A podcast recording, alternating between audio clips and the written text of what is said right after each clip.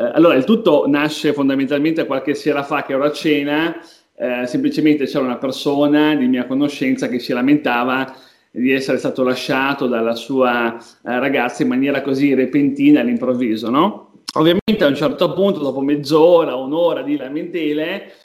Ciao a tutti, siamo di nuovo dentro il nostro magnifico podcast a parlare di seduzione con Francesco Ranieri, il nostro super esperto. Allora, prima di passargli la parola e anche anticiparvi l'argomento, voglio salutare un utente che ci segue da Tatsuno a Nagano in Giappone, è un nostro fedelissimo. Se ascolta anche questo podcast, vorrei che tanto che ci scrivesse un'email. Detto questo, l'argomento di questo podcast, come andremo a sviluppare con Francesco, è come ci lascia una donna e perché ci lascia una donna. Francesco, a te la parola e ovviamente io ti interromperò spessissimo. Ciao ragazzi, ciao Daniele. Allora sì, anch'io faccio i saluti al nostro amico ormai giapponese, insomma, che ci segue da, da molto tempo in maniera così assidua. Allora sì, hai anticipato un po' l'argomento di quest'oggi, quindi il come eh, e il perché lascia, eh, lascia una donna. Eh, allora, il tutto nasce fondamentalmente qualche sera fa, che ero a cena, eh, semplicemente c'era una persona di mia conoscenza che si lamentava di essere stato lasciato dalla sua eh, ragazza in maniera così repentina, all'improvviso, no? Ovviamente a un certo punto, dopo mezz'ora, un'ora di lamentele, Eh, ho dovuto fermarlo eh, per spiegargli eh, fondamentalmente il perché e il come lascia una donna, no? Perché ovviamente poi queste lamentele, chiaramente Daniele, avevano sempre lo sfondo eh, nel dare poi aggettivi negativi comunque alla donna, no? Vedi, è stata egoista, eh, il giorno prima diceva di amarmi, poi si è fatta le valigie, quindi allora non solo un attimino per fargli chiudere la bocca, ma anche un po' per, insomma, come dire, chiarificargli un po' le idee sul perché fosse stato lasciato, ma soprattutto perché delle volte la donna si comporta in questo modo.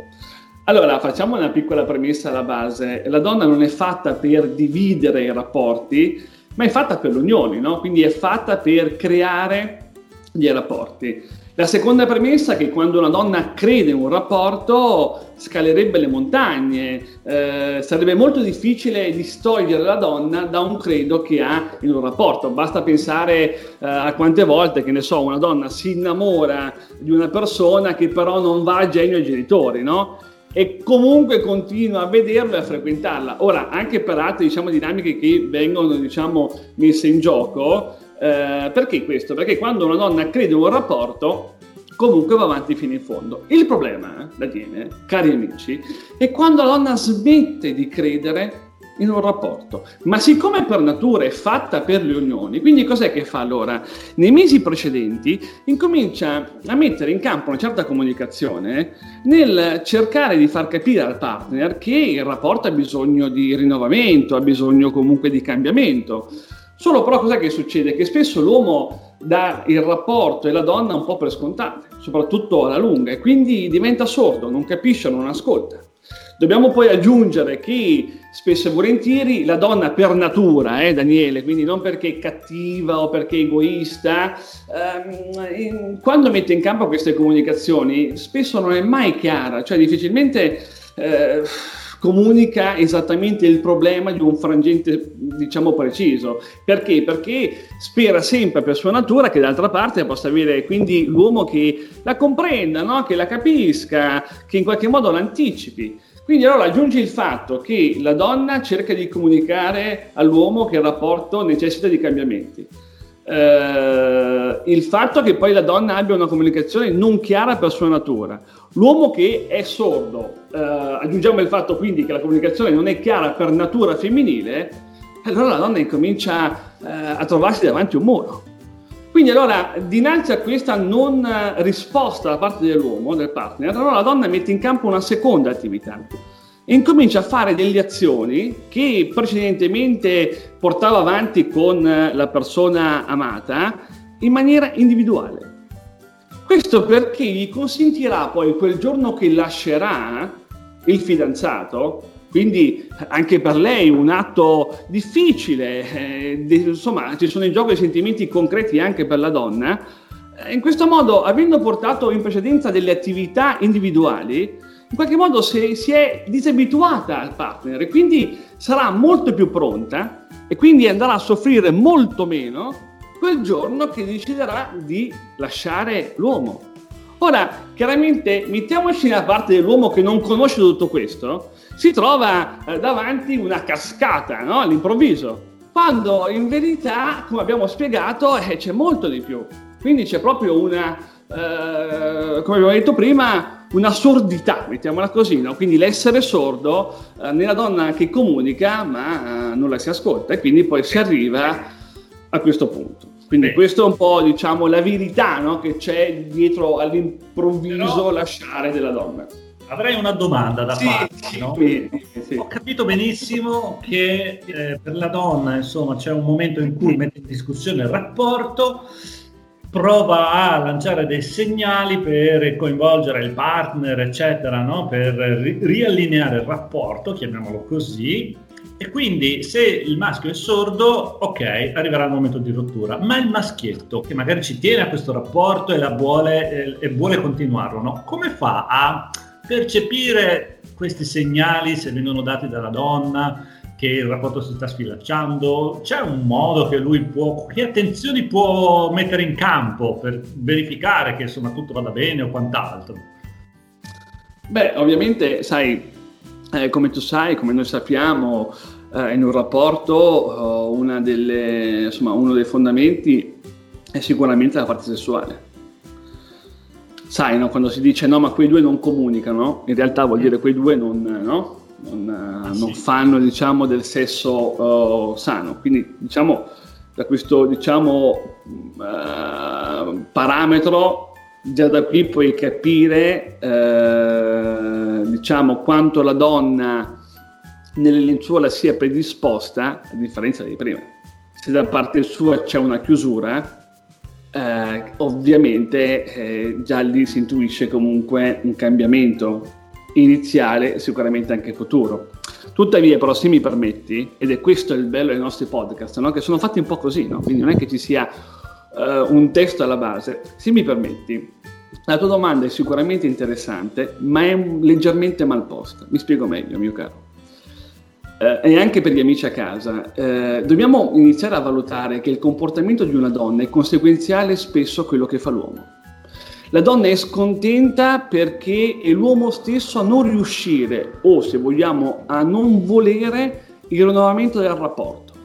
Perché a un certo punto l'uomo si appiattisce, no? Perché vede il discorso in maniera molto formale, no? Ah beh, tu sei la donna e queste mansioni, abbiamo fatto quello che abbiamo fatto, adesso andiamo avanti per la nostra vita. La donna, è, essendo per natura un essere estremamente dinamico, che ha bisogno comunque di una serie di accensioni, no? Durante una relazione, e se non ha queste accensioni la donna comunque veramente cade eh, in una tristezza, tra virgolette, relazionale, e quindi poi va all'esterno a ricercare altro. Prova a pensare il fatto che una donna si trovi davanti a un uomo che non vuole avere figli. Eh, io donna che cosa devo fare? Cioè, non puoi attribuirmi a me il peso di averti lasciato, porca vacca, mi metti davanti alla saracinesca, cioè quindi non mi permette di realizzarmi come madre, che insomma cosa devo fare? Al di là che poi io il figlio lo voglia o non lo voglia, eh, attenzione, no? Però dobbiamo anche delle volte, come abbiamo anche delle volte parlato, entrare un po' nell'ottica femminile, no? Come per esempio per l'uomo medio è importante guardare la partita del Real Madrid e una donna coscienziosa, diciamo così, lo lascia in pace, così, tra virgolette, dobbiamo essere eh, sensibili nel valutare anche l'aspetto comunque, ehm, diciamo, femminile. E comunque, per rispondere poi alla tua domanda in termini, diciamo, logici, ad una, a, ad una risposta chiara, quali sono i segnali? Beh, Daniele, come dicevo, ehm, una minore predisposizione al sesso, una mancata comunicazione, eh, una freddezza e, se vogliamo, anche una mancata confidenza dei fatti che comunque avvengono durante la giornata, sono sicuramente segnali Eh, importanti che fanno capire un'eventuale eh, diciamo rottura. Teniamo anche poi il conto alla base, Daniele, che spesso però la rottura nasce anche per un altro motivo, che la coppia viene creata eh, senza, cioè non avendo alla base una scelta, cioè non è che l'uomo ha scelto quella donna, no? O si è trovato o gli è capitata, quindi fin dall'inizio quest'uomo non è soddisfatto. E quando naturalmente il rapporto prende una piega più blanda, no? Dai primi momenti di attrazione, E allora già inizialmente non ero soddisfatto perché insomma me la sono trovata. Arrivano poi questi momenti naturali di appiattimento del rapporto e, e dire eh, non è che mi potete colpevolizzare così tanto, anche me uomo, no? Quindi il rapporto, come possiamo, il rapporto, il discorso come possiamo capire è molto più complesso, no? Uh, e, e quindi fermiamoci qua perché altrimenti andremo avanti per, per ore. Comunque spero di aver risposto insomma alla tua domanda, eh, sia a te che agli amici a casa, insomma. Assolutamente sì, perché non solo è risposto, ma è dato anche un elemento preciso, quantificabile e misurabile, no? Che è un primo campanellino d'allarme che uno lo può cogliere anche se è distratto, no? Come quello dei rapporti, quindi eh, da lì poi uno inizia a lavorare, inizia a capire, ad ascoltare, a essere un po' più sensibile e se vuole eh, prendere delle azioni le può fare. Mi sembra perfetta come cosa. Sì, esattamente, sì. Quindi come dicevi tu, esattamente eh, è un parametro concreto e misurabile che può essere valutato e usato, no? In maniera facile, no? Per appunto avere subito un mezzo di valutazione. Eh, bene, io direi che... Perché, aggiungo un'ultima sì. cosa, perché sì. tutti i discorsi di seduzione sono sempre improcciati a come sedurre una donna, una nuova donna, una sconosciuta, tutta una ragazza, tutto quello che vuoi, no? Ma in realtà la seduzione avviene anche all'interno di una coppia, no? Eh, già formata, già consolidata, eccetera. Cioè è un, è un lavoro che funziona anche all'interno di coppia, non solo per trovare nuove avventure, no? Ma ti dico di più, Daniele, esattamente sì, perché in fondo, parliamoci chiaro, um, catturare l'attenzione di una donna nei primi, diciamo, momenti, quindi nella prima fase conoscitiva, non è poi così, diciamo, difficile, ma il difficile è sedurla, che giustamente, lo dicevi tu, è un atto che viene successivamente, cioè quando inizia la frequentazione, perché è difficile poi tenersi una donna, no? Eh, perché, esattamente, perché la bravura sta nel poter sedurre la persona che ho al mio fianco, che sia per cinque giorni, un'ora, un anno, dieci anni, tutti i giorni. Ed è, ed è uno stile di vita del seduttore. È chiaro, chiaro, chiaro, chiaro, assolutamente. Assolutamente. E quindi la seduzione è qualcosa di molto più grande rispetto a approcciare una sconosciuta o un'amica o quant'altro, no? Ah, è beh, certo. Di vita che deve essere dentro l'uomo e deve essere continuamente alimentato, esercitato e esternalizzato, mi verrebbe da dire. Sì, sì, sì, sì, no, no, no.